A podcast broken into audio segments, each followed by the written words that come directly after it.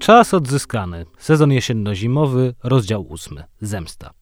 Czas odzyskany to podcast, w którym przyglądamy się ideom, temu w jaki sposób obecne są w naszym życiu i skąd się tam wzięły, jak i dlaczego wynikają z naszych historycznych doświadczeń.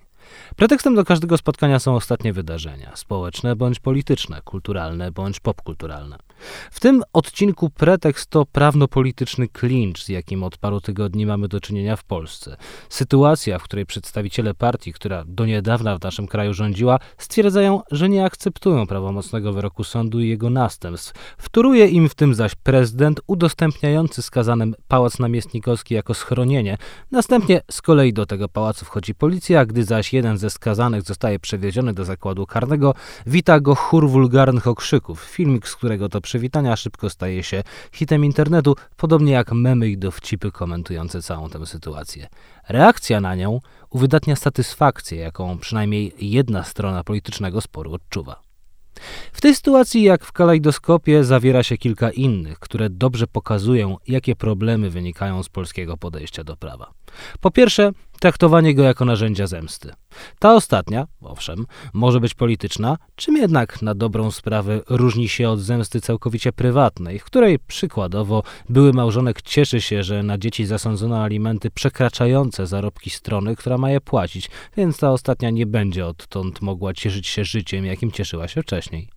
I w jednym i w drugim przypadku chodzi przecież o to, że traktujemy prawo jako narzędzie pognębienia kogoś, kogo nie bylibyśmy w stanie pognębić sami. Nie jako narzędzie sprawiedliwości i przywracania ładu społecznego, ale właśnie mocnego disruptora tego ładu, dzięki któremu komuś, kogo nie darzymy ciepłymi uczuciami, będzie źle. Takie podejście uniemożliwia dogadanie się i budowanie relacji po spełnieniu tego wszystkiego, co zasądził sąd. Oznacza scedowanie na ten ostatni komunikacji, jaka mogłaby się odbyć między ludźmi. Po drugie, radość z wulgarnego przywitania byłego ministra w zakładzie karnym wyraża pokutujące w Polsce przekonanie, że, jak stwierdził pewien inny były minister, w tym wypadku sprawiedliwości, więzienie to nie sanatorium. W więzieniu ma być człowiekowi źle, ma koszmarnie znosić każdy spędzony tam dzień, łóżko, na którym śpi, ma być twarde i niewygodne, ma się obawiać i strażników, i swoich współwięźniów. W myśl takiego przekonania jakakolwiek resocjalizacja to wyłącznie mrzonka. Pobyt w zakładzie karnym nie ma przekształcić pensjonariusza w człowieka, który już nigdy do podobnego przybytku nie trafi, ponieważ nie da się go w takiego przekształcić. Jedyne, co można zrobić, to go jeszcze dotkliwiej i jeszcze mocniej karać. Niektórzy dodają, przecież więźniowie żyją z naszych podatków, mają dzięki nim dach nad głową i jedzenie, to dlaczego mielibyśmy się zrzucać na dach, który nie przecieka i jedzenie, które jest smaczne? I chociaż takie podejście w wąskim horyzoncie może zdawać się sensowne, gdy spojrzymy na sprawę trochę szerzej i zadamy pytanie, czy niezresocjalizowany więzień prędko do zakładu karnego powróci, praworządni obywatele znów będą się więc musieli na niego zrzucać, odpowiedź na pytanie, co jest pod względem ekonomicznym wydajniejsze, będzie już trochę inna. Po trzecie, nieuznawanie przez niektóre postaci z politycznego sporu prawomocnego wyroku sądu to zachowanie, które wpisuje się w pewien szerszy trend prywatyzacji sprawiedliwości i akceptowania decyzji jej organów wyłącznie wówczas, gdy nam odpowiadają, więc zwracania się wyłącznie do takich instytucji, które będą bardziej skore zadecydować po naszej myśli. Nie będziemy więc zawiadamiać o możliwości popełnienia przestępstwa, angażować policji i prokuratury, będziemy pisać oskarżenie na Facebooku i czekać, aż przyłączy się do nas żądny krwi tłum, a karą, jaką przewidziano dla tego, kogo oskarżamy, będzie na przykład wyrzucenie z pracy. Czy to także zemsta? Jak najbardziej. Do rozmowy o wszystkich tych trendach zaprosiłem Jarosława Gwizdaka, prawnika, byłego sędziego R P, adwokata, publicystę i społecznika, członka zarządu Fundacji Instytut Prawa i Społeczeństwa. Gwizdak był przez kilka lat prezesem sądu Katowice-Zachód, jednak w dwa tysiące dziewiętnastym roku odszedł ze stanu sędziowskiego, jak sam twierdził na łamach prasy, zirytowany i zasmucony stanem, w jakim ugrzązł polski wymiar sprawiedliwości. Wcześniej, jako sędzia, zgłaszał wiele propozycji jego reformy, które miały zbliżyć sąd do zwykłego obywatela i uświadomić mu, że prawo jest dla niego, a nie on dla prawa. Ważna sprawa. Rozmawialiśmy siedemnastego stycznia, więc okoliczności, do których się odnosimy, są okolicznościami na ten dzień. Ten odcinek Czasu Odzyskanego jest ostatnim w sezonie jesienno-zimowym. Bardzo dziękuję Państwu za słuchanie go i po następne rozmowy zapraszam wiosną. Tymczasem zachęcam do wysłuchania odcinka, którego gościem jest Jarosław Gwizdak. Jarosław Gwizdak, prawnik, niegdyś sędzia, dzisiaj adwokat, publicysta, Fundacja Instytut Prawa i Społeczeństwa jest moim gościem. Dzień dobry. Dzień dobry. Co pomyślałeś, albo też co poczułeś, kiedy zobaczyłeś filmik z przywitania pana Mariusza Kamińskiego w zakładzie karnym? Wiele poczułem, no. Wiele emocji, wiele takich obrazów. Myślę, że też takie pierwsze pytanie, które teraz powinniśmy sobie zadawać, widząc praktycznie cokolwiek, czy to czasem nie jest fake, fake. Czy to jest prawdziwe, bo, bo ten film był dziwnie podobny do takich filmów, które ja niestety widywałem. No, ale można kwestia... powiedzieć, że one zawsze są podobne do siebie. Tak, siłą rzeczy, mm. bo, ta, bo ta reakcja jest podobna, bo my tu mówimy o sfotografowanym, co, w takim półmroku budynku, nawet rzekomo, w mroku, w mroku. Pod względem wizualnym ten film no. był dobry, bo był przerażający, wiesz, oglądało się to i człowiek czuł grozę. Był przerażający na paru poziomach, mm-hmm. nie? Bo był przerażający na tym poziomie, że słyszymy wrzask, takie skandowanie mężczyzn mm-hmm. na zasadzie, nie wiem, czy tu używamy wulgaryzmu. Możemy, czy nie proszę używamy. Cię bardzo. No to było chyba jebać, jebać, tak? Jebać, jebać Kamińskiego.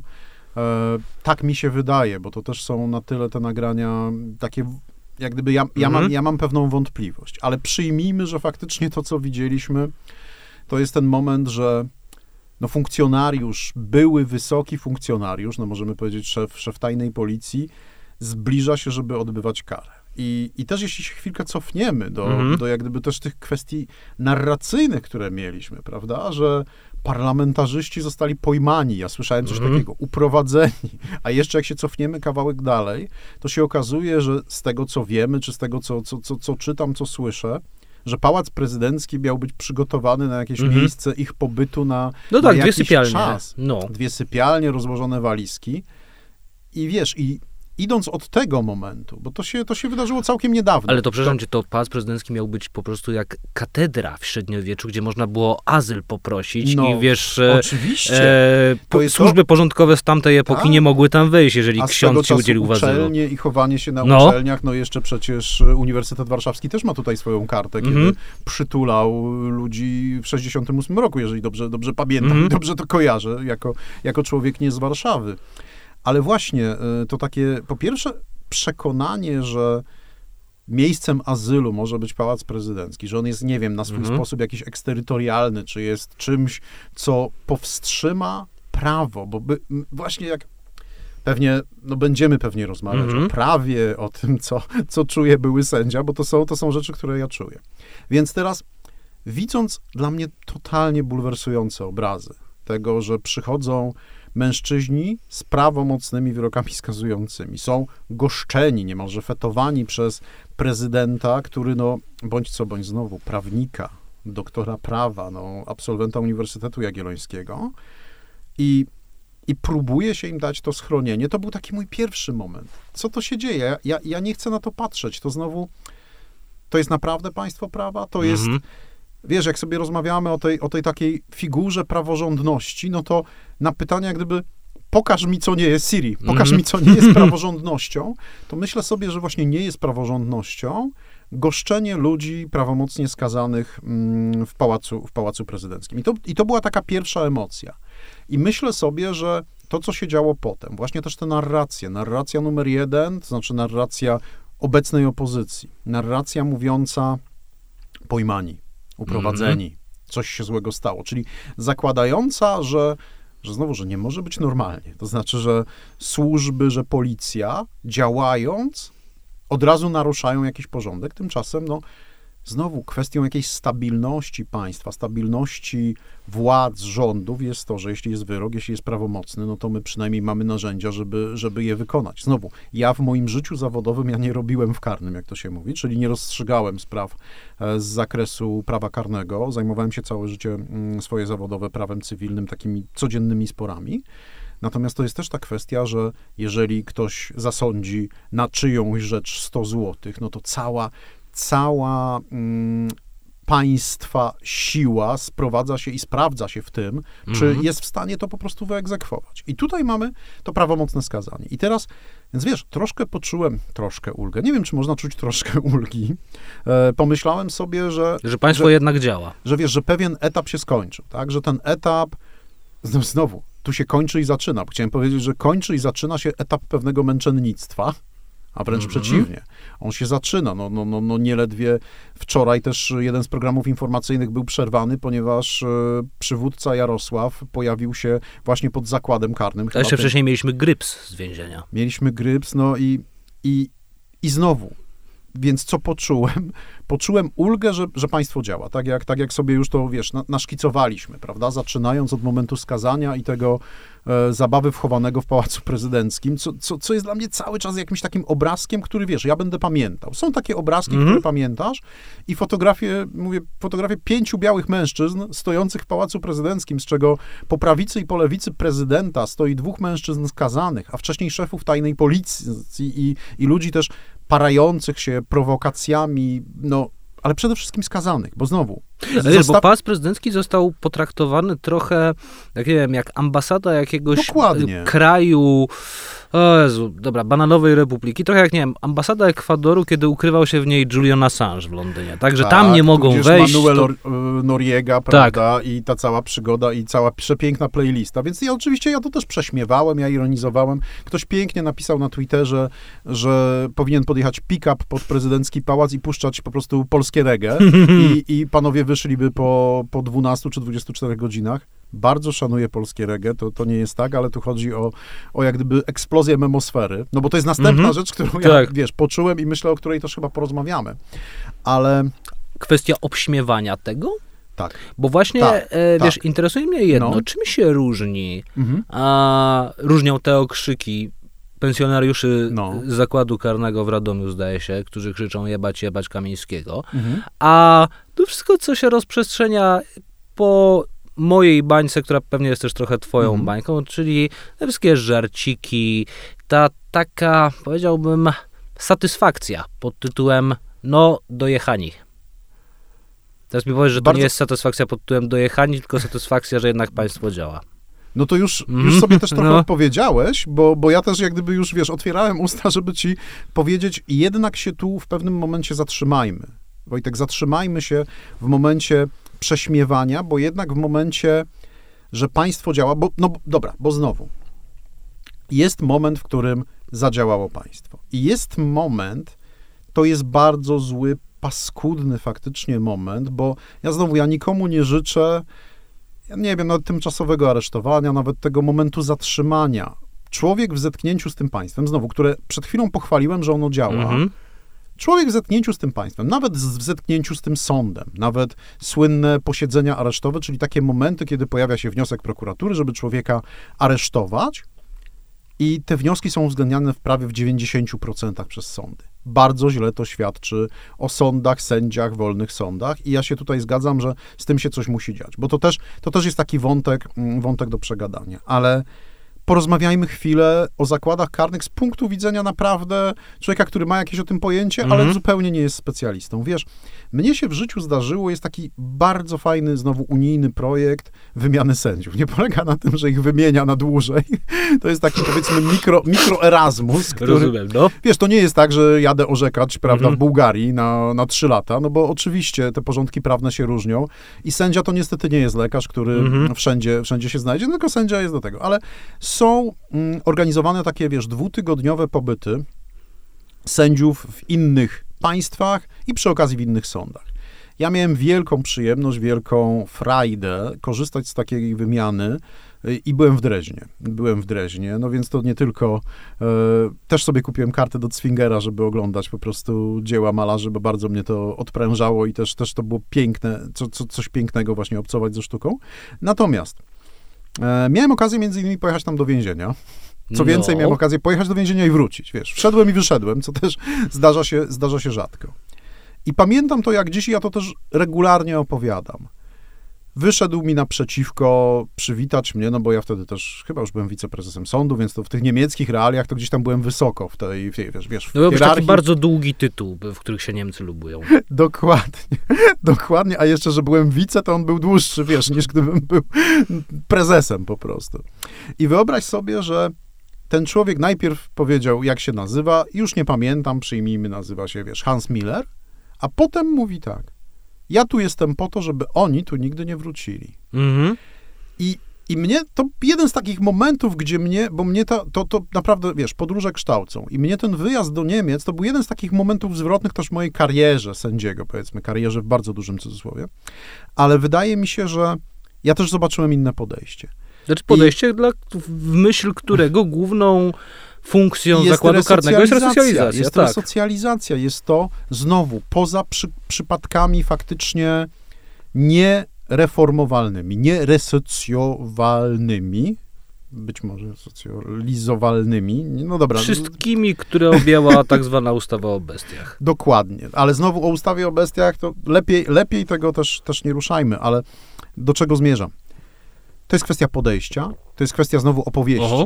że my z jednej strony mamy zakład karny na zasadzie, że wychodzi jego szef i mówi: chcę, żebyście tu nigdy nie wracali. To jest zresztą częsty motyw w filmach, nie? Jak gościa wypuszczają i ten tak zwany klawisz, czy też strażnik mhm. więzienny, czy naczelnik więzienia mówi: żegnam, nie? Już nie wracaj. No to się, to się pojawia. Ale nie? to, przepraszam, to jest te, ta piękna anegdota o tym, jak jakieś bardzo takie, wiesz, surowe mhm. amerykańskie więzienie, gdzie no. naprawdę bardzo groźni no. przestępcy siedzieli, odwiedził, zdaje się, że prezydent Eisenhower, mhm. spojrzał na tych więźniów i użył wspaniałych słów: cieszę się, że was tu wszystkich widzę. No to przywitanie mu naprawdę świetnie wyszło. I mamy z jednej strony też, no bo to jest też kwestia państwa, to jest kwestia polityki tej karnej, czy też polityki penalnej, jak się to ładnie mówi, od właśnie polityki, powiedzmy, więziennej. I Niemcy, no znowu oczywiście wszyscy powiedzą: a Niemcy, nie, Niemiec to już nie ma. No dobra, powiedzmy, jak byłem tam jedenaście lat temu, to jeszcze były. Mhm. I nie wyglądały wcale źle. I wiesz, to są, to są nawet takie, to są szczególiki w postaci, mówię o Dreźnie, czyli o mieście z historią, z zabytkami. Mhm. W tym zakładzie karnym, bo ja zwiedziłem ten zakład, wiesz, naprawdę jakbym tam posiedział. Nie? Spędziłem tam ładnych parę godzin. Warsztat samochodowy, czyli też chłopaki pracują, mhm. robią, uczą się. Warsztat renowacji mebli, okay. ogrodnictwo, mała architektura.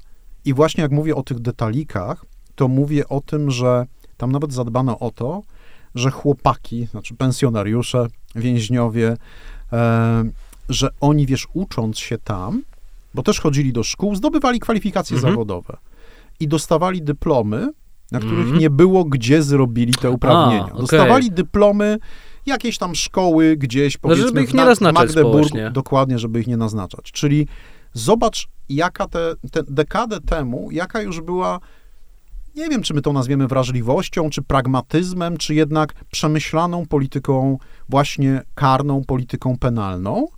A co mamy tutaj, jeżeli znaleźli też ludzie na Twitterze te, te takie grafiki, czy, czy, czy takie, powiedzmy, oficjalne memy na zasadzie: więzienie to nie sanatorium, z podobizną jednego z wiceministrów sprawiedliwości. Ale zdaje się, że Czyli... to były minister sprawiedliwości powiedział, kiedy Może zaostrzano to... kodeks karny. No wiesz, no, na no. tyle skrzydlate słowa mogły tak. się wymknąć naprawdę ze złotych mhm. ust, no więc to być może też z, z ust pana ministra, ministra sprawiedliwości. I wiesz, zbudowanie tego, tego całego konstruktu, że do więzienia trafiają źli ludzie, okej, okay. Trafia, albo trafiają ludzie, którzy zrobili źle. To też niewielka mhm. zmiana jednak robi, robi dużo. Ale to, że z tego więzienia wychodzą źli ludzie mhm. i że w tym więzieniu są źli ludzie, to moim zdaniem jest tutaj niestety jakiś błąd. Też to, losy inaczej, Tomasza to... Komendy, no, no. to, że wypadasz ze społeczeństwa tak. na, na dwadzieścia lat, jak się w nim znajdziesz? Znowu, słusznie, niesłusznie. Ja, ja mam jeszcze jedną historyjkę, jeśli no, no. pozwolisz, taką, która nam troszkę opowie, jak to jest i o co tu chodzi, wiesz, z byciem, nawet z byciem oskarżonym.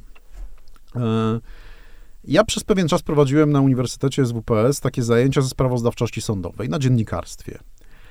I tak sobie też myślałem, jak, je, jak gdyby o czym tam opowiadać, co mhm. było moim celem. Jednym z moich celów było, żeby, żeby ci ludzie, potencjalnie dziennikarze, przynajmniej rozumieli, co się dzieje na tej sali sądowej, żeby wiedzieli, czy wyrok, mhm. co, co, co ten sąd do nich mówi, bo, bo, bo to jest też kwestia komunikacji, no to, to jest jak gdyby następne zagadnienie, ale żeby to wiedzieli, żeby potrafili to jakoś opowiedzieć, sprawozdać. I elementem tych zajęć była symulacja rozprawy. Korzystaliśmy okay. z takiego przygotowanego scenariusza przez Fundację Court Watch, zresztą bardzo fajnego, sprawy karnej. Studenci dostawali mm, scenariusze na kartkach, już od razu uprzednio wydrukowane. I ilekroć mi oddawali później po zajęciach te kartki, ta kartka tego, tego studenta czy studentki, która grał, grała oskarżonego, była wymięta, aha, była taka... Widać było, że w pewnym momencie do nich docierało, ej, to, to się może wydarzyć naprawdę. Ja mm-hmm. mogę, i ja mówię, bo też zadawałem mi pytania, bośmy tak pracowali właśnie totalnie warsztatowo i mówię, jak się czułeś? Jak się czułeś na tej ławie oskarżonych? Jak się czułeś wiedząc, że to ciebie nie dotyczy? Mm-hmm. Wiedząc, że jesteś niewinny? Jak ci, jak ci z tym było? Nie? Z czym, z czym wychodzisz z tych zajęć? I właśnie oni mówili, no, nie wiem, nie wiem, czy bym to, czy bym to uciągnął, czy bym to mm, wszystko wytrzymał. A to jest kwestia, ale wiesz, to jest procesu taki, i symulacji. Tak, tak, ale jest, jest uczuć, taka no. już klasyczna praca, której niestety autora nie pomnę, dodam w montażu z socjologii prawa, czyli The Process is Punishment. Uwaga dodana w montażu. Autorem pracy The Process is the Punishment. Handling Cases in a Lower Criminal Court jest Malcolm M. Philly. Okay. A z Stanów Zjednoczonych mm-hmm. bodaj z lat siedemdziesiątych, mm-hmm. której m, badając, wiesz, natężenie złych emocji, jakie się m, wyda, jakie i... towarzyszy procesowi, o. właśnie byciu y, uczestnikiem takiego postępowania, mm-hmm. a, zbadano właśnie m, takich uczestników i wyszło na to, że dla nich już wyrok i pójście do, do zakładu penitencjarnego to jest ulga, bo najgorsze no. jest właśnie siedzenie na tej sali. Tkwienie w tak. tym... Y- bycie mielonym przez mhm. te, wiesz, młyny, młyny wymiaru sprawiedliwości, to znaczy znowu, jak wrócę do tych czasów, jak byłem prezesem sądu i robiliśmy też taki projekt związany właśnie z, po prostu z minimalizowaniem obecności, znaczy minimalizowaniem stresu e, wobec uczestników postępowań sądowych. I no to jest też taka anegdotyczne, bo anegdotyczne, ale oparte na badaniach ludzi przychodzących swego czasu do Sądu Rejonowego Katowice-Zachód, który, dla których najbardziej pożądaną informacją na wejściu do sądu było, gdzie jest toaleta. Aha. To jest nawet reakcja, reakcja somatyczna po prostu. To, to ciało w pewnym momencie chciałoby wiedzieć, gdzie, mm-hmm. bo, bo znowu, to jest kwestia architektury sądów polskich, które są nieprzyjazne, które są właśnie jak takie mm-hmm. twierdze. To też jest tak, że... Dlaczego? Jesteś... U was to po niemieckie. No dobra, u was, u was. A przepraszam, Kaszubi nie mają, w Bytowie sąd, Zamek no, no. Krzyżacki, wiesz, no sąd wrocławski. No dobra, no niech będzie u nas jak u nas. Ale mamy też piękny zameczek w Bytomiu, był swego czasu pałacyk w Sosnowcu, no to co prawda Zagłębie, nie Śląsk. Ale wiesz, to właśnie tak jak, tak jak powiedziałeś, że, że czasem już... No, następna rzecz, niepewność. Mm-hmm. No, to też proces sądowy, to też jeden z moich znajomych powiedział, wiesz, to jest takie trochę oswajanie przyszłości. To znaczy tak. fajnie jest wiedzieć, co nastąpi, mm-hmm. przez co prowadzi mnie ten spór, czym to się skończy, no czym się skończy, wygram albo przegram. W sytuacji postępowania karnego uznają mnie za winnego, albo mnie uniewinnią. To jest też wiele... Albo mi się całkiem zmieni życie, albo mi się w ogóle nie zmieni. Ale z reg... wiesz, to tak jak powiedziałeś, ja mogę, ja mogę trochę pociągnąć to, to, o czym mówiłeś, że ja myślę, sama wizyta w sądzie, sama uczestnik, wiesz, to nawet jak widzimy ludzi na przykład uniewinnionych po latach, jak no. widzimy, jak oni są, ja już nie mówię o tych zwolnionych z aresztu, z więzienia. Że życie w nich do nich wraca. Wiesz, ale najpierw widzimy ludzi zmiażdżonych, tak. zmiażdżonych, stłamszonych, na, na wizus starszych o, o lata. To, to, to, to, to, to, się dzieje, to się dzieje w oczach. Więc, więc znowu, słuchaj, Wróćmy, no. wróćmy do zakładu karnego, tak? Wróćmy do, e, do tych bram zakładu karnego. I teraz znowu, więzienie to nie sanatorium. No, no, no populistyczny slogan, taki właśnie, który jak gdyby momentalnie wyłącza e, jakąś możliwość właśnie resocjalizacji, naprawienia tego wszystkiego. Dalsza rzecz, no my sobie tak myślimy o tej sprawiedliwości w takiej chyba najprostszej kategorii właśnie odwetu, mhm. tak? Że... Zemsty. No zemsty, zemsty, odwetu. Zemsty, którą my jako całe społeczeństwo a, przed się bram... Przed się prze, bierzemy. Prze, przed się bierzemy, przed przepraszam. Bierzemy. E, na no. tym człowieku, który naruszył... E, Nasze normy, tak? Czy no nie, normy, naruszył cały ład no, społeczny, no. No tutaj nim zachwiał, tak. czy coś, bo jeśli no. mówimy o tym konkretnym przypadku, no to wiesz, to, to, to nie było tylko wywrócenie stolika, tylko to było no, wyjście dość mocno ponad tak. przed szereg i, i to takie... Jeśli mówimy, co może być właśnie nadużyciem uprawnień, mhm. no to, to to zdecydowanie moim zdaniem jest nadużyciem uprawnień. Ale mamy następną rzecz. Zobacz, że, że to nie jest nawet sam fakt pobytu w tym zakładzie karnym. Pobytu, no znowu, bycia pozbawionym wolności, znowu z zachowaniem wszystkich proporcji, przeszliśmy przez COVID i też ten moment takiego zamknięcia mm-hmm. dał nam wiele rzeczy do zrozumienia. Oczywiście mm-hmm. posiłki można było sobie zamówić, na szczęście no też troszczyliśmy się swoim, nad swoim zdrowiem, pochylaliśmy się nad tym, żeby też nikt, nikt się nie pochorował, ale odebranie nam takiej wolności nawet w zakresie zamkniętych lasów tak. i innych świetnych wynalazków, to był taki, taki promil tego, co może cię czekać normalnie w tym zamknięciu. Mm-hmm. I teraz nakładam na to już, na szczęście, wiesz, dochodzimy do tego momentu, od którego zaczęliśmy, że no mówiłeś o tym, o tym krzyku współosadzonych, czy też tak. przyszłych współosadzonych. O tym, że... O tym że, też, że oni, i takie jest odczytanie, mm-hmm. przynajmniej części niektórych odbiorców tego filmiku, też że oni również są narzędziem sprawiedliwości, tak? Że oni również występują w naszym społeczeństwa imieniu i jakkolwiek, no... ponieważ mamy standardy cywilizacyjne takie, jakie mamy i jest dwudziesty pierwszy wiek, no to niestety, mówię w cudzysłowie, mm-hmm. znaczy to nie jest tak, że ja tak myślę, tylko staram się odtworzyć pewien tok myślenia, no to niestety nie można tego osadzonego pobić, nie wiem, połamać mu palców i zrobić wielu innych strasznych I rzeczy, ale te chłopaki w naszym imieniu to wszystko zrobią. I właśnie wiesz, zrobią. jak to słyszę, nie? jak to słyszę, no to dokładnie to, to, to jakbym też słyszał to, co gdzieś tam się, no. się mówi i, i, i mogłoby wybrzmieć. Jak właśnie słyszę, nie, że o, spadł ze schodów, o, potknął się, o, coś tam. Jaka szkoda. Taką, jaka mm. szkoda. To jest, to jest moim zdaniem skrajny cynizm. Najstraszniejsze jest, jeśli to jeszcze wychodzi od jakichś tam liderów opinii, bo też czasami się tak dzieje, że niektórzy dziennikarze to wrzucają, no i zobaczymy, co z nim będzie w tym, w tym zakładzie karnym, czy też w pierdlu. Bo ale też takie... w takich jeszcze, wiesz, potocznych stwierdzeniach w stylu nie schylaj się po mydło. Dokładnie, czyli wiesz, no przyjmujemy, że Dokładnie, powiedzmy to, no, że będzie gwałcony, tak? Mm. że, że, że, że będą się działy jakieś straszne rzeczy. Znowu, jak opowiadałem o więzieniu niemieckim, no. to mimo wszystko i tam była taka zewnętrzna kuchnia i te warunki bytowe były jakieś. Jest też na Netflixie taki serial właśnie o, o więzieniach rozmaitych. Jest, jest taki człowiek, który, znaczy chyba nawet dwóch Brytyjczyków, którzy jeżdżą po, po zakładach karnych i to pokazują. No więc też ja bardzo polecam, jak gdyby porównać sobie więzienie rumuńskie z więzieniem w Norwegii bodajże, czy którym mm-hmm. skandynawskim. No oczywiście to tam już jest ten standard taki, myślę, nieosiągalny i też momentami wątpliwy, bo jak słyszymy, prawda, o, o skardze Brevika do sądu penitencjarnego, tak. że on miał PlayStation chyba trzy zamiast Zwłaszcza, cztery. Że w jego przypadku o resocjalizacji nie, nie da może się mówić, mowy. no bo no, dożywocie, nie może być, tak. Nie może być mowy. Tak, znaczy znowu, ja tak myślę, tak zakładam. I wiesz, i, i po pierwsze te koszmarne warunki, ten smród, ten tłok, te Insekty. Ja też, insekty, wiesz, grzyb, zimno. Ja znowu, to są z czasów mojej aplikacji, mm-hmm. ale myślę też, że się bardzo, bardzo wiele nie zmieniło. Na aplikacji byłem, no, powiedzmy, ćwierć wieku temu. To pamiętam wyjazdy do zakładu karnego w Raciborzu, pamiętam wyjazdy do zakładu karnego, e, znaczy aresztu śledczego zakładu karnego w Bytomiu. To to jest coś takiego, że, wiesz, to tak jak w jednym ze sketchów, po prostu, że chce się wyjść z kina, nie? No, mm-hmm. z kina jak z kina, ale chce się stamtąd momentalnie wyjść, bo bo te, te właśnie stare mury, ten tłum tych ludzi, no przykro mi, no trudno mówić o tym, że, że panuje tam zapach, bo to jest taki zapach dość, dość specyficzny. Też mm-hmm. kwestia kąpieli, wiesz, ciepłego prysznica raz w tygodniu. Następna rzecz w ogóle wyjście, tak, spacer, żeby, tak. żeby zaznać trochę świeżego powietrza. To też taka ciekawostka, że brytyjscy uczeni sprawdzili, że, bo tam są dwie godziny spaceru, przysługują każdemu skazanemu na Wyspach.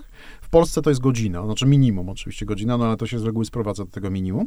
I wyszło, że nastolatki spędzają na wolnym powietrzu, na świeżym powietrzu w Wielkiej Brytanii mniej czasu niż więźniowie, bo więźniowie mają z założenia Aha. dwie godziny, na powietrzu, a młodzi, tak powiedzmy, bywają tam trzy kwadranse. Ale też, ale też nie o tym, nie o tym. Ale wiesz, i my sobie myślimy, że poza karą, no bo to jest znowu, to jest kolejne ukaranie, że poza karą, którą, na którą, powiedzmy, się umówiliśmy. Mhm. Przepisy i prawo znają karę pozbawienia wolności. Oczywiście znają też karę grzywny, znają karę ograniczenia wolności, które nie do końca się przyjmują w systemie mhm. polskim też intelektualnym i, i, i sądowym, bo to jak, jak, jak w ogóle co, nie poszedł siedzieć? To znaczy, że go nie ukarali, nie? To, to też jest taka zbitka. No, poszedł, poszedł mhm. wyszedł wolno, nie? Z sądu, powiedzmy, z wielką grzywną. Jeśli jest tylko grzywna, no to okej, okay, to się wypłaci, to są pieniądze Nie, nieważne. Był pan karany? Nie, nie, tylko grzywnę płaciłem. Nie, to, to wiesz, to takie proste, proste momenty. Ale mamy następną rzecz, że poza tym skazaniem, poza tą karą, słuchaj, do odbycia, jest jeszcze takie założenie, że go dopadnie właśnie zemsta, odwet, gniew tych współwięźniów, bo co oni mają do stracenia? Tutaj też filmy w stylu Psy dwa, prawda, i Wyrwałem mhm. chwasta i takie rzeczy. Gdzieś tam gloryfikujemy trochę tą, tą, tą kulturę więzienną. To między innymi dlatego mnie dość mocno irytuje takie już w języku przyjęte słowo, że coś rozkminiamy, bo ono no, pochodzi ono z gwary. Ono jest tak? Z gwary więziennej? Nie wiedziałem nawet. No. Kmina i rozkmina to jest, to, okay. to, to jest z gwary więziennej, więc ja się staram tego nie używać, no ale to taka, to taki wiesz, to, to, to jest taka uwaga zupełnie na boku. I teraz tak. I jednocześnie my się oburzamy i bardzo słusznie się oburzamy na wrocławskich policjantów, którzy skatowali Igora Stachowiaka. Mhm. Czy na fakt właśnie nadużycia uprawnień, użycia przemocy wobec no, niewinnych, czy też Bogu ducha winnych ludzi. A tutaj sobie na to przyzwalamy, to sobie myślimy, no bo przyzwalamy ile razy sobie, mamy, nie, mamy, bo przyzwalamy mamy karać, sobie na istnienie wiesz. też strefy niepaństwowej, która, właśnie inaczej, bo mamy przekonanie, już ci mówię, mamy przekonanie, że ci policjanci z komendy, tak, tak. to oni są ramieniem państwa, tak. oni są oficjalnie częścią jak państwa. Natomiast e, my, jako społeczeństwo, nie czujemy, żeby państwo zawsze działało w naszym imieniu, więc w naszym imieniu będą działać właśnie inni osadzeni. Nie ma dla mm-hmm. nas takiego e, prostego przedłużenia policja, sąd, mm-hmm. więc to my. To, to, to wszystko jest dla nas, tak? I to my i to działa w naszym imieniu. No nie, skoro nie działa w naszym imieniu, to przynajmniej e, nie wiem, jakiś Jan N., który siedzi w Radomiu mm-hmm. w naszym imieniu załatwi zadziała. Sprawę. Tak, za, o, załatwi Powiem sprawę. Załatwi sprawę. Państwo nie zadziała.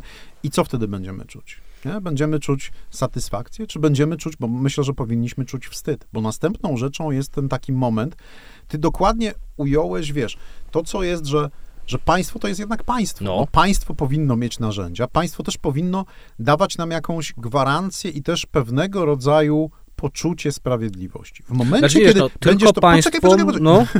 Wiesz, w momencie, kiedy będziemy przyzwalać na pewnego no. rodzaju prywatyzowanie tego. Oczywiście tak. prywatyzowanie znowu, to, to jest cudzysłów, ale wiemy o co chodzi, tak? Że pojawią się właśnie jakieś gangi, że wiesz, mm-hmm. poza komornikiem będą chodzić chłopaki z bejsbolami. Na, na szczęście tak. tego nie mamy, ale to jest powrót do lat dziewięćdziesiątych. Mm-hmm. To jest powrót do wymuszeń, do wszystkiego. To ale to też się... do tego, że jak zatrzymano wiesz, zawsze jakiegoś gangstera, to wiesz, w telewizji... rolady pieniędzy. Yy, nie, ale też w telewizji zawsze były wywiady z sąsiadami, którzy mówili, taki pan Henryk, fajny facet. Bardzo fajny człowiek. Bardzo fajny. Dzięki Szanuję. Niemu to był porządek. Latarnie nowe zrobili, no kostkę brukową. Fajnie. No więc właśnie. I, i znowu, to jest następne pytanie. Czy, mm-hmm. my, czy my chcemy, czy my chcemy takiego państwa? Wiesz, ja też y, wczoraj rozmawiałem z działaczką en dżi osów ze Słowacji, takich właśnie antykorupcyjnych i no, no jak to, jak to en dżi osy, nie? Które mm-hmm. zawsze szukają dziury w, cza- w całym. I ona mówi, że zobaczyła w telewizji właśnie też po, po zabójstwie Jana Kuciaka, że to chyba prezydent, wiesz, powiedział, to ja teraz daję nagrodę i pokazywał banknoty. Nie? Na zasadzie Jezu. Daję nagrodę, Aha. jak wskażecie mi zabójcę i kogoś i, i wiesz, pokazywał, pokazywał forsę. I ona mówi, no ale to tak państwo powinno działać, mm-hmm. tak państwo powinno działać. To też pokazuje, wiesz, jakieś, jakieś takie elementy i bezradności i tego, że, że co, że my jesteśmy skłonni do, mm-hmm. do, do tego prywatyzowania i właśnie do tego pana Henryka, nie? Że, mm-hmm. że pan Henryk tu zrobi porządek, mm-hmm. że nikt się, że wyszedł pan Henryk, tak, postraszył chłopakami z miasta, to potem, wiesz, czytamy o tym w książkach Jakuba Żulczyka na przykład, nie? Że, że dawno temu w Warszawie mm-hmm. takie, takie rzeczy się... Czy, czy, czy my chcemy Daria, nie? Czy, czy my chcemy Daria, czy... Wiesz, skądinąd czy... Jakub Żulczyk był gościem tego sezonu, tego podcastu, odsyłam do odcinka czwartego. Znaczy, ale wszystko to, co mówisz, da się sprowadzić do mm-hmm. tego, że przekraczamy tę klasyczną definicję państwa, którą sformułował Max Weber, czyli definicję, podle której państwo jest jedyną instytucją, która może legalnie używać przemocy. Kropka. Wyłącznie, tak? Kropka. Ale y, wiesz, to co no. mnie interesuje, to w jaki sposób to przekonanie o tym, że prawo może być narzędziem zemsty, mm-hmm, mm-hmm. E, działa w Polsce. Ty, jak rozumiem, jako niegdyś sędzia właśnie od spraw cywilnych mm-hmm. widziałeś to wielokrotnie, może działać w Polsce na najbardziej codziennym poziomie. Jak ludzie będą używali prawa, żeby mm-hmm. się zemścić na swoim bliźnim? Och. Albo na współobywatelu, żeby już tam nie uderzać Och. w religijne tony. Och, och. Wiesz, to jak sobie o tym myślałem troszkę, to ja sobie zawsze przypominam takie momenty skondensowanej nienawiści w sali rozpraw. Aha. Gdzie naprawdę powietrze można było, wiesz, ciąć nożem I tak jak mówię, to może być krótka zagadka dla słuchaczy, bo ja nie, nie sądziłem w sprawach karnych, nawet nie sądziłem w takich sprawach stricte rodzinnych, no, no. Czy, czy, czyli wiesz, tam, czyli gdzie rzeczywiście alimentów, ale w takich, powiedzmy, takich jakby rodzinnych. Aha. I teraz ta skondensowana nienawiść, to były za, dla mnie zawsze sprawy, może, może to tak wydać, może się to nawet wydać zabawne, ale to były sprawy o podział majątku, dorob, tak zwany o podział majątku dorobkowego między byłymi małżonkami.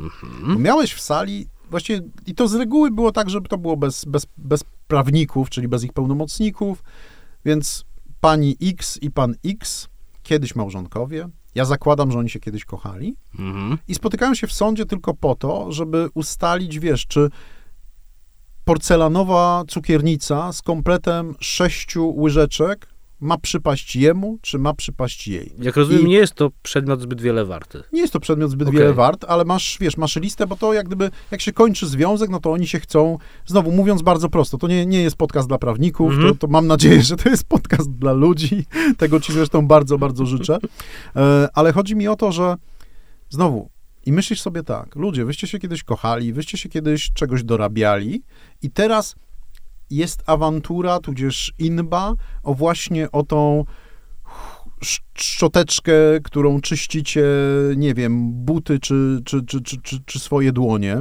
czy właśnie ten komplet, mhm. komplet łyżeczek. I, I to mi też pokazywało, że, no wiesz, właśnie od miłości do nienawiści, wściekłości, zemsty, czasem ta droga jest bardzo, bardzo krótka. Też sposób, w jaki ci ludzie się do siebie zwracali. Ja, ja, ja nie oczekuję, że oni będą do siebie mówić kochany, kochana, mm-hmm. Krysiu, Stasiu, jest fajnie. No poza, poza tym no oni bo przyszli, nie jest. Bo już nie jest. Oni przyjdą, są. Ale ten mężczyzna, czy tu właśnie wnioskodawca z taką paskudną niechęcią i, i wiesz, i jeżeli to jest na poziomie właśnie tej naszej pod, kiedyś podstawowej komórki społecznej, jeżeli to jest na poziomie jesteśmy byłymi małżonkami, teraz się nie znosimy, to to jest taki, wiesz, to jest taki kawałeczek, nie? To, to, to nie jest wisienka na torcie, bo ten tort jest bardzo gorzki. I też to się robi takie, wiesz, takie kombo, bo wspomniałeś już chyba o, o, o sprawach rozwodowych, no. na przykład, gdzie... To gadaliśmy przed nagraniem. A no właśnie, no. Gdzie, gdzie...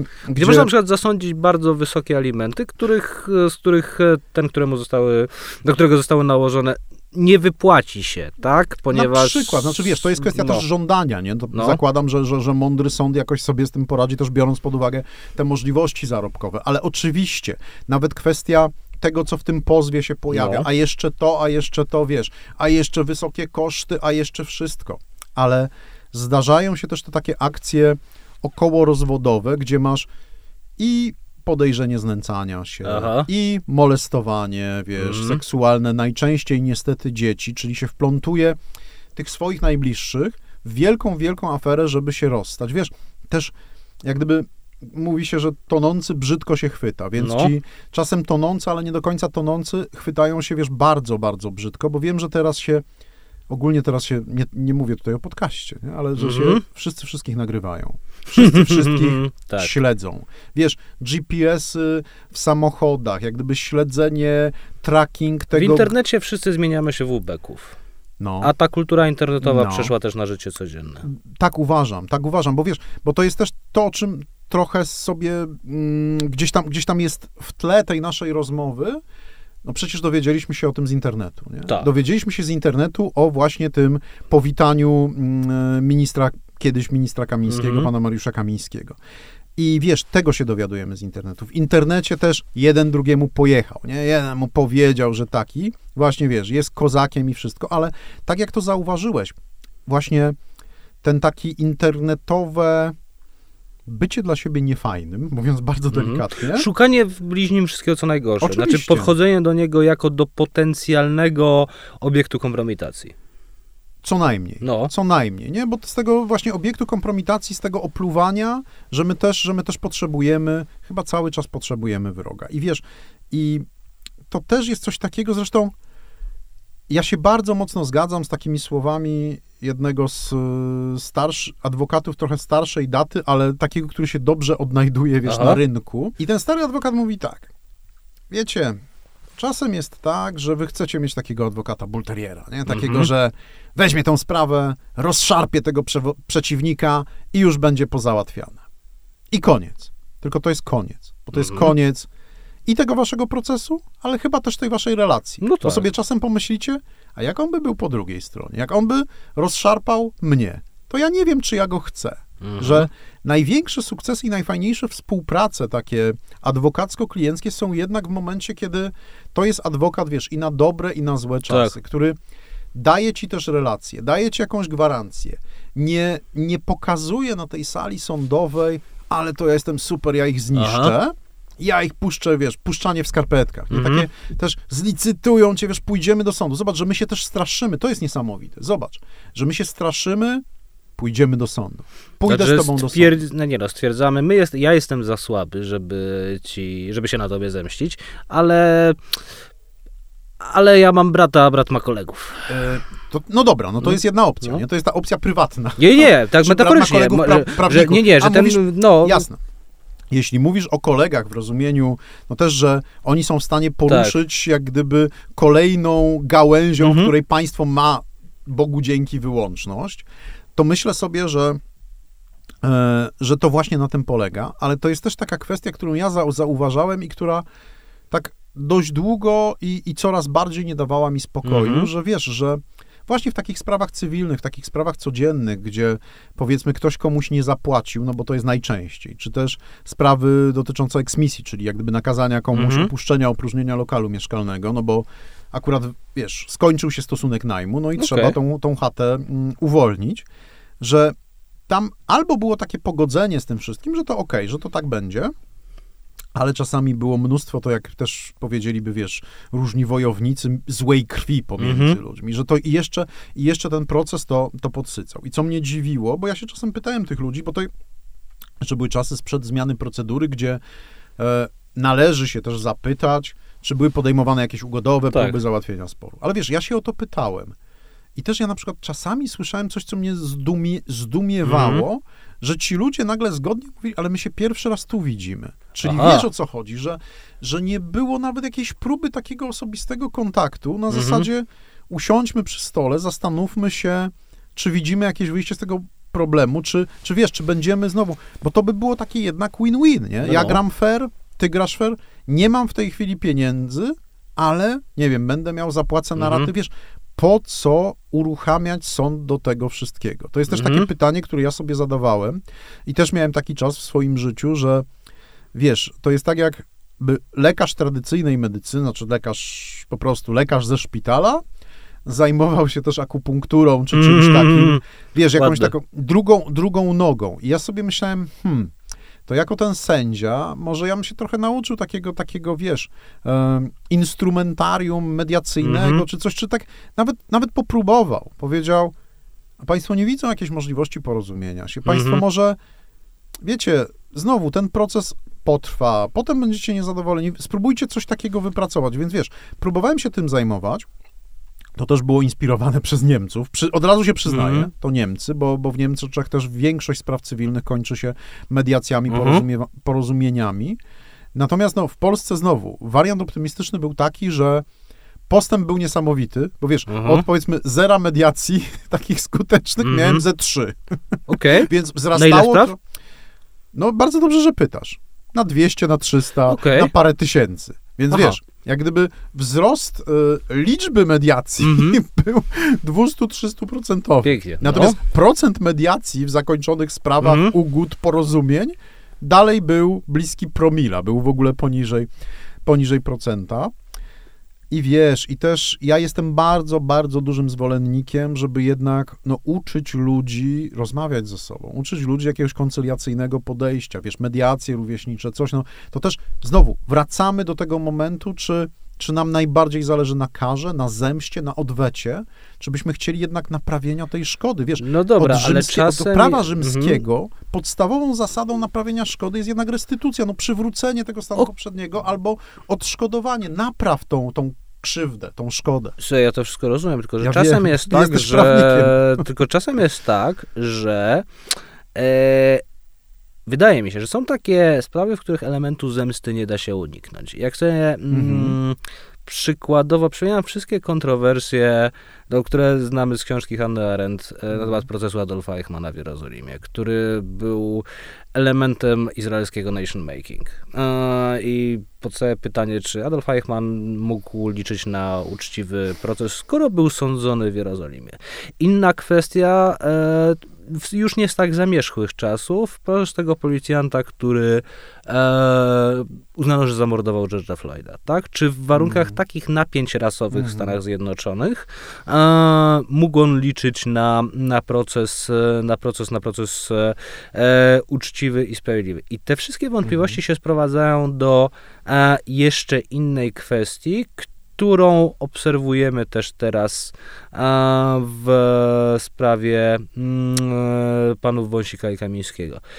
Kwestii, którą najkrócej można streścić tak, że żeby się porozumieć, albo żeby twierdzić, że jest ten wspólny punkt odniesienia w postaci instytucji, która zapewni nam sprawiedliwy proces, to rzeczywiście musi być jakiś, jakiś, wspólny, jakiś wspólny grunt. W momencie, w którym tego wspólnego gruntu nie ma, to wspólnego punktu odniesienia również nie ma i można stwierdzić, no to ja w takim razie nie akceptuję tego wyroku sądu, nie, nie uznaję e, tego sądu i jeszcze znajdzie się prawnik, który powie, że przecież o tym już dawno temu pisał Herbert Hart, że e, prawo obowiązuje wtedy, kiedy y, jego podmioty i sądy się na nie zgadzają.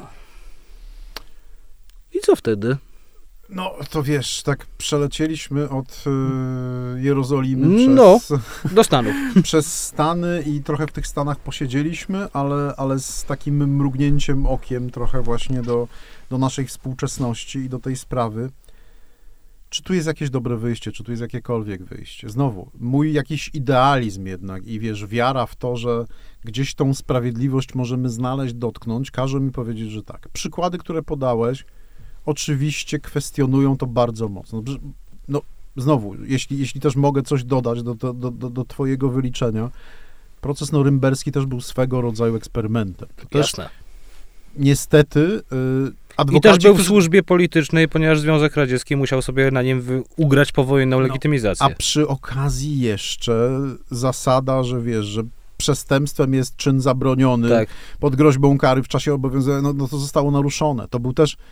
Znowu, to, to wszystko teraz zabrzmi źle, bo nazywanie procesu norymberskiego, wiesz, innowacją mm-hmm. prawniczą jest, jest troszkę niestosowne, mm-hmm. ale, ale to też to, że no przecież Eichmann porwany, wiesz, czy, czy tak jak mówisz, proces w warunkach takich napięć rasowych, takiego wrzenia. Wiesz, my być może... Nie wiem, to, to nie, nie, nie chcę być, wiesz, nawet nie, nie, nie zbliżać się do Fukuyamy od praworządności. Czy ja, mam, czy ja mam teraz stwierdzić, że wiesz, zbliżyliśmy się do końca sprawiedliwości, do końca praworządności? Chyba jednak nie, bo, bo myślę też, że te nasze wiele trosk takich i ta cała opowieść o praworządności, którą żeśmy wystartowali właściwie od dwa tysiące piętnastego roku, można to było zdecydowanie robić wcześniej, to jest chyba też o tym, że, że w granicach znowu, no, tego, co się da uzyskać. Ten sąd musi być jednak niezależny, wiesz, odporny. Mm-hmm. Myślę, że też kwestia, o tym się nie mówi zbyt wiele, ale, ale to, to podniosłeś już, nie? Tej, tej, tej odporności sądu, no właśnie na te, na te zewnętrzne naciski, tej takiej sterylności tej mm-hmm. procedury. Że się uśmiechasz. Uśmiecham tak, się, bo... ale dobrze, bo mam no. coś, coś, czym cię zagnę. E, I to jest też, bo to mówiłeś o dwa tysiące piętnastego roku, mm-hmm. ale nie powiem, e, e, od kiedy według mnie się to zaczyna. A jeśli mamy kwestię taką, że już nawet nie idziemy do sądu, nie idziemy do mm-hmm. żadnego mm-hmm. przedłużenia państwa, e, nie ma oficjalnego doniesienia o popełnieniu czynu zabronionego i tak dalej, i tak dalej, i tak dalej, a kogoś sobie oskarżamy, na przykład w mediach społecznościowych i oczekujemy wykona- wykonania sprawiedliwości, która może być całkiem mm. nieźle normatywnie określona, na przykład wewnętrznym e, regulaminem mm, Grupy, danej firmy. Albo firmy. Tak, tak, tak, oczekujemy wykonania tego, co uznajemy za sprawiedliwość mm. przez pracodawcę oskarżonego. Mm-hmm, mm-hmm. Co, co wtedy? To nas powinno zatrważać. Ja się z tobą, mm. z, ja się z tobą zgadzam, że te narzędzia, wiesz, Ja też, ja też byłem obiektem kampanii takiej hejtu i to nawet nie jednej. Mhm. I jak się wtedy czułem? Czułem się fatalnie. czułem się okropnie. I wiesz, znowu wydawać by się mogło, nie? Prawnik. Ale, ale czekaj, ale kiedy, kiedy byłeś obiektem? No, miałem taką przygodę. Czy P F N z... nam napisał tobie, że kiełbasę ukradłeś? Czy, czy nie, to na szczęście nie. Aha. Nie, nie, nie, nie. Że nie, nie wyglądasz. W dwa tysiące piętnastym no, okay, no. roku niejaki pan Stonoga rozpętał całą wielką Aha. burzę o korupcji w sądzie. No. W sądzie Katowice-Zachód. Nagrał filmiki, które okay. miały miliony wyświetleń i w ten sposób też, no, zabrał mi trochę życia, po prostu. Aha, okej, okay, no. I więc wiesz, więc, więc ja wiem, jak to się czuje. Potem też się działy takie rzeczy właśnie, ta grupa Kasta Watch i to mm-hmm. wszystko. Gdzieś tam też mnie sobie obierały za, za cel. Oczywiście nie na taką skalę, jak, jak moich przyjaciół mm-hmm. czynnych sędziów, bo to był też taki ten moment, w którym, wiesz, w którym ja już, ja już odchodziłem, ale tam czasami im wracałem. To był dwa tysiące dziewiętnasty dziewiętnasty, tak, to rok, początek wakacji jakoś. Tak było, dokładnie tak było. czwartego czerwca dwa tysiące dziewiętnastego roku przestałem być sędzią. A. To też ciekawe, że wiesz, trzydzieści lat od, od wolnych wyborów. Ale chcę ci powiedzieć, że znowu trochę taką metodą Stanisławskiego, że ja trochę wiem, mhm. co czuje człowiek obrzucony, a nie błockiem, obrzucony mhm. szlamem internetowym, tymi wszystkimi komentarzami, szpilami. To jest też to, to, o czym ty mówisz, że wiesz, że my rozpoczynamy po prostu operację niszczenia tak. człowieka w internecie. I tak jak mówię, to było coś strasznego po prostu. Ja się czułem wtedy absolutnie fatalnie, czułem się źle, poza tym miałem takie też przekonanie, że ludzie o tym wiedzą, że wiesz, że sąsiedzi patrzą na mnie.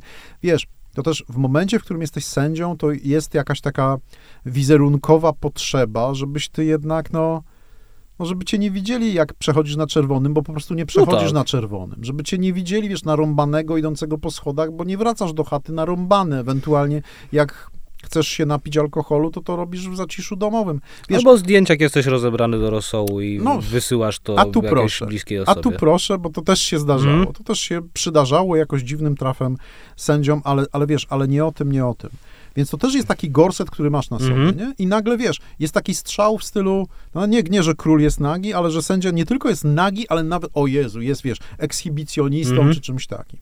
Więc znowu, empatyzuję z, nie chcę mówić ofiarami hejtu, bo to jest dodatkowa jeszcze mm-hmm. legitymizacja, ale z ludźmi, którzy padli no właśnie w takich sytuacjach, którzy są przed, podmiotem raczej, nie? No podmiotem ty, tych ataków, jest to coś okropnego. I też to chyba taki apel do ludzi, właśnie wiecie, weryfikujcie, co czytacie, no nie star- starajcie się mhm. walczyć też z taką dezinformacją, z tymi fejkami, no nie każdy, kogo zdjęcie widzicie, tym bardziej teraz, w tych czasach, to zrobił. Wiesz, no też, zobacz, zaczęliśmy od tego, że, że, że sam powiedziałem, ja mam wątpliwość, czy to jest, tak. wiesz, autentyczne nagranie, no bo to już też powinna być jakaś taka, m, taka zapadka, zapadka w głowie. I teraz... Ja to mam tylko przy telefonach, to znaczy, że jak ktoś do mnie e, dzwoni i wiesz, że się przedstawia, że jest z banku, to ja natychmiast tak. dopadam komputera tak, i tak. Z, zaczynam to sprawdzać. No właśnie, to, ale, ale wiesz, no to też jest takie coś, że gdzie się podziało jakieś zaufanie, nie? Gdzie się podziało takie, nie wiem, wiara człowieka w człowieka, czy my ją totalnie straciliśmy, mhm. ale to są też takie już pytania, pytania bardzo mocne. Natomiast znowu, no wracam jeszcze raz do momentu regulamin, wiesz, pracodawca, właśnie zobacz, że paradoksalnie to tylko mówi o potrzebie jakiegoś niezależnego arbitra ciała, mhm. że no dajmy to rozstrzygnąć jednak tak komuś. Uważasz, że tak to uważam. Jest przekonanie o potrzebie niezależnego ja arbitra? Tak to ja bym to zupełnie inaczej Proszę odczytał. A, bo dużo ostatnio o tym myślę, bo wydaje mi się, że właśnie takie pójście, wiesz, w stronę tego, że właśnie idziemy do, nie do sądu, ale mm-hmm. do pracodawcy, to jest zupełna, mm, zupełne odwrócenie tej tendencji, o której pisał w latach siedemdziesiątych osiemdziesiątych Jürgen Habermas, czyli mm-hmm. do jurydyzacji życia społecznego, mm-hmm. do obejmowania mm-hmm. wszystkiego mm-hmm. pozytywnymi normami, tak? Znaczy, że tutaj idziemy e, do kogoś, kto nie jest właśnie z tego porządku p- pozytywnych norm i kto jest jakoś oddzielony, kto jest takim ultimate punktem odniesienia, tylko raczej idziemy do kogoś, kogo jest bardzo łatwo nagiąć do naszej woli. No właśnie. No, to, naszej, to, to, to są, naszej no, tej naszej, jednej. Tak, tak, tej jednej. Tej jednej. To no, jest to, no, instrumentalizowanie tego. No właśnie, no, to, to, no, no tak, no, no. To, to, to nie jest ktoś, kto to będzie rozsądzał, tylko ktoś, kto, kto niby przychyli. ma to rozsądzać, ale przychyli się do tego, czego my chcemy, a bo, bo jak nie, to mhm. może mogą, nie wiem, jego akcje na giełdzie stanieć. Tak, no bo tu niestety mamy jeszcze, wiesz, pułapkę kapitalizmu, no, no. zresztą, czekaj, to... Rozmawiaj z Adamem Leszczyńskim bodajże, nie? I padło o tym, że czekaj, że to, że, że chłop robił, tak? Że właściciel no. się cieszy? Jak to było? Nie, że... nie, tego chyba nie było, wiesz? Czekaj, może to ale, było... Ale gdzieś było o tym, że... Mogło być, to był chyba drugi odcinek tego sezonu. No, to, że to dobrze, że to... Czekaj, dobrze, że, że chłopi pracują, bo jak gdyby na końcu właściciel odniesie mm, jakiś sukces ekonomiczny, czy Aha. coś takiego. No to wiesz... Mogło ci się to pomylić z serialem tysiąc sześćset siedemdziesiąt. Nie, nie pomyliło mi się to z serialem tysiąc sześćset siedemdziesiąt na pewno. Na pewno nie, ani z, wiesz, ani z sąsiadem Andrzejem. Nie, nie, nie. Nic z tych rzeczy. Natomiast ja będę twierdził, będę się upierał, że no potrzeba, potrzeba właśnie, wiesz, niezależnego rozstrzygnięcia. Mm-hmm. Potrzeba też, wiesz, to jest też ten taki klasyczny konflikt i to wszystko, że z jednej strony my sobie mówimy o tej justice delayed, nie? Że po prostu jak Jak sprawiedliwość jest spóźniona, to, to już nie jest żadna sprawiedliwość. Tylko, z no, drugiej tylko strony... że przypomnijmy, kiedy zostały popełnione czyny, za które dwójka byłych ministrów właśnie trafiła do więzienia. No. Ja też zadałem to pytanie studentom parę mm-hmm. dni temu i zapytałem, ile oni mieli wtedy, e, lat. wtedy lat. Tak. No. Niewiele e, mieli lat, nie? No niektórych, czy, nie no tak dwa, trzy, cztery... Oni mają teraz lat dwadzieścia jeden, dwa. No tak, no to są roczniki dwa tysiące dwudziesty drugi, no tak. Boże, dwa tysiące drugi, dwa tysiące trzeci. Coś takiego, tak, no to, to był dwa tysiące szósty no rok. Tak, no za, za tak zwanego pierwszego PiS-u. No to... Oczywiście. Dobra. To jest, to jest dla nich prehistoria. To jest, tak, tak. Turbo prehistoria. Dobra. Ale wiesz, no, z jednej strony myślę, że to jest też taka... taki problem naszych czasów, nie? Że mm-hmm. już wszystko musi być zaraz, instant tak. od razu, nie? Wszystko wszędzie naraz. I że my tak byśmy już od razu chcieli fe- ferować te wyroki, jak to się mówi, nie? Że on jest winny, że ona jest winna, bo tu znowu trochę abstrahujmy, od, bardzo, bardzo proszę, nie? Znaczy nie tyle chcielibyśmy ferować wyroki, chcielibyśmy zobaczyć efekt ferowania tychże. Yy, efekt, być może nawet taki efekt, o którym mówiliśmy na początku, mm-hmm. nie? Czyli byśmy chcieli zobaczyć tę pomstę, tak jak z Pulp Fiction, nie? Że dojechanych. Za... Dojechanych. I teraz nagle się okaże, że wszyscy będą dojechani. Gdzieś tam, jakoś tam, nie? Chyba nie o to chodzi. Nie. E, słuchaj, czy ty... Inaczej, czy ty uważasz, że z tym przekonaniem, że a, celem sprawiedliwości jest odwet, celem mm. sprawiedliwości jest zemsta i przez mm. to przywrócenie, i przez zemstę przywrócenie ładu Ład. społecznego, a, czy ono będzie... A, narastać, czy może będzie się zmniejszało? To znaczy, czy będziemy sobie właśnie dążyć do takich cywilizacyjnych standardów, jak właśnie wspomniane przez ciebie kraje skandynawskie, które są standardami, m, które działają też jako inwestycja, tak? Ponieważ jeżeli mhm. m, pan X albo pani X zostanie zresocjalizowany, zresocjalizowana w zakładzie karnym, to do niego nie wróci. Innymi słowy, nie trzeba go, go slash jej w tym zakładzie utrzymać. To działa, tak? To, to rachunek jest... ekonomiczny znowu nam się, wiesz, ukłonił, nie? W tym momencie. A, no to będziemy sobie szli w Polsce w tę stronę, czy jednak będziemy się mścić a, jeszcze bardziej? Będzie tam zemsta, zemsta na wroga, z Bogiem i choćby mimo, mimo Boga. Boga. Mhm. Więc z prawem i choćby mimo prawa. Bardzo ładnie, tak? Mickiewicz, działa mhm. wszystko. Wiesz, ob, obzdycham, nie? No to, no. to słyszałeś. Wiesz, no to jest to taka, taki, takie rozmijanie się tego, czego ja bym chciał i tego, czego ja się spodziewam, że się może zdarzyć. No. Czego ja bym chciał? Ja bym chciał nawet nie tyle standardu skandynawskiego, tylko wiesz, mnie na przykład mocno rusza i też cieszę się, że to jest nagłaśniane, jak, wiesz, super piłkarz, jadąc super autem, przekracza super prędkość. Znaczy mhm. osiąga super prędkość. I mądry sąd, czy to w Holandii, czy to, czy to w Niemczech, mówi: słuchaj, chłopaku, jesteś młody, masz forsę, masz auto i wiesz co? Co, masz iść do więzienia? Nie pograsz i wszystko. Nie, nie.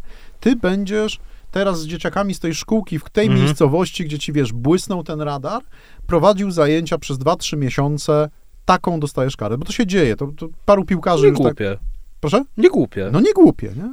Nie ale wszyscy są wygrani na tym. Na tym są wszyscy wygrani. Oprócz tej drużyny, która będzie grała z dzieciakami z tej szkółki. No to, ale słuchaj, no, nie, nie, nie, to jeszcze jeśli pójdziemy tym systemem holenderskim, to zdaje się do któraś z, na z tego roku no. życia, tam w meczach w ogóle, wiesz, nie, nie liczy się wynik. Nie? A, chodzi, okay. chodzi o to, żeby pograć. Mhm. Więc chłopcy pograją, będą mieli tego swojego idola, on myślę zmądrzeje, więc wiesz, ja daję taki przykład, że, bo też, wiesz, no, czy my żyjemy w czasach właśnie, gdzie to pozbawienie wolności to jest taka super hiperkara?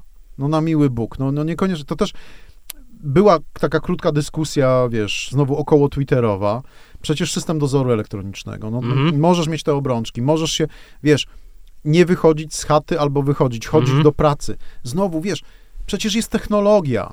To, to, to też jest tak, że tutaj jeżdżą, wiesz, elektryczne samochody albo, prawda, co najmniej mm. hybrydy, a w zakładach karnych dalej się chodzi z wielkim kluczem, nie? Mm. Tak używając, używając tego, tego porównania. Więc, więc myślę, że jakaś refleksja w zakresie takiej nawet globalnej polityki karnej, czyli chyba nie, że wszyscy mają siedzieć, wiesz, w tych takich przepełnionych, zagrzybionych, przepraszam, zasyfionych tiurmach. celach, tiurmach. No właśnie ten model wschodni, no. nie? model wschodni.